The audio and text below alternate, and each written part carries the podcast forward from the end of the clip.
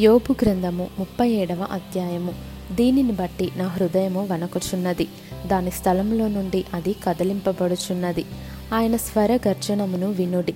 ఆయన నోట నుండి బయలువెళ్ళు ధ్వనిని ఆలకించుడి ఆకాశ వైశాల్యమంతటి క్రింద ఆయన దాన్ని వినిపించును.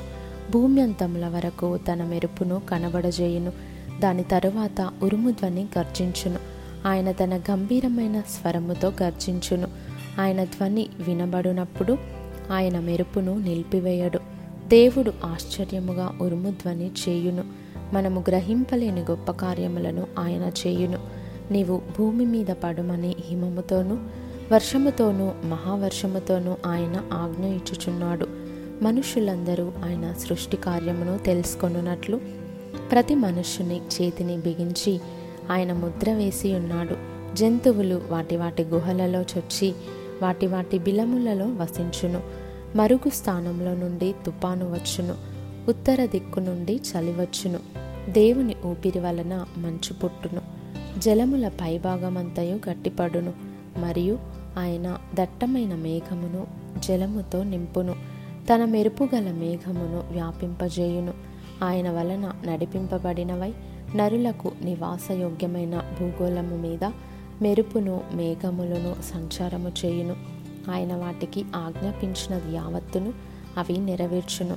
శిక్ష కొరకే గాని తన భూలోకము కొరకే గాని కృప చేయుటకే గాని ఆయన ఆజ్ఞాపించిన దానిని అవి నెరవేర్చును. యోపు ఈ మాట ఆలకింపుము. ఊరకుండి దేవుని అద్భుత క్రియలను ఆలోచింపుము. దేవుడు తన మేఘపు మెరుపు ప్రకాశింపవలెనని ఎట్లు తీర్మానము చేయునో నీకు తెలియనా? మేఘములను తేలచేయుటయు పరిపూర్ణ జ్ఞానము గలవని మహాకార్యములను నీకు తెలియనా? దక్షిణపు గాలి వీచుట చేత ఉబ్బవేయునప్పుడు నీ వస్త్రములెట్లు వెచ్చబడినది నీకు తెలియనా? పోతపోసిన అద్దమంతా దట్టమైనదగు ఆకాశమును ఆయన వ్యాపింపజేసినట్లు నీవు వ్యాపింపజేయగలవా? మేము ఆయనతో ఏమి పలకవలెను? అది మాకు తెలుపుము.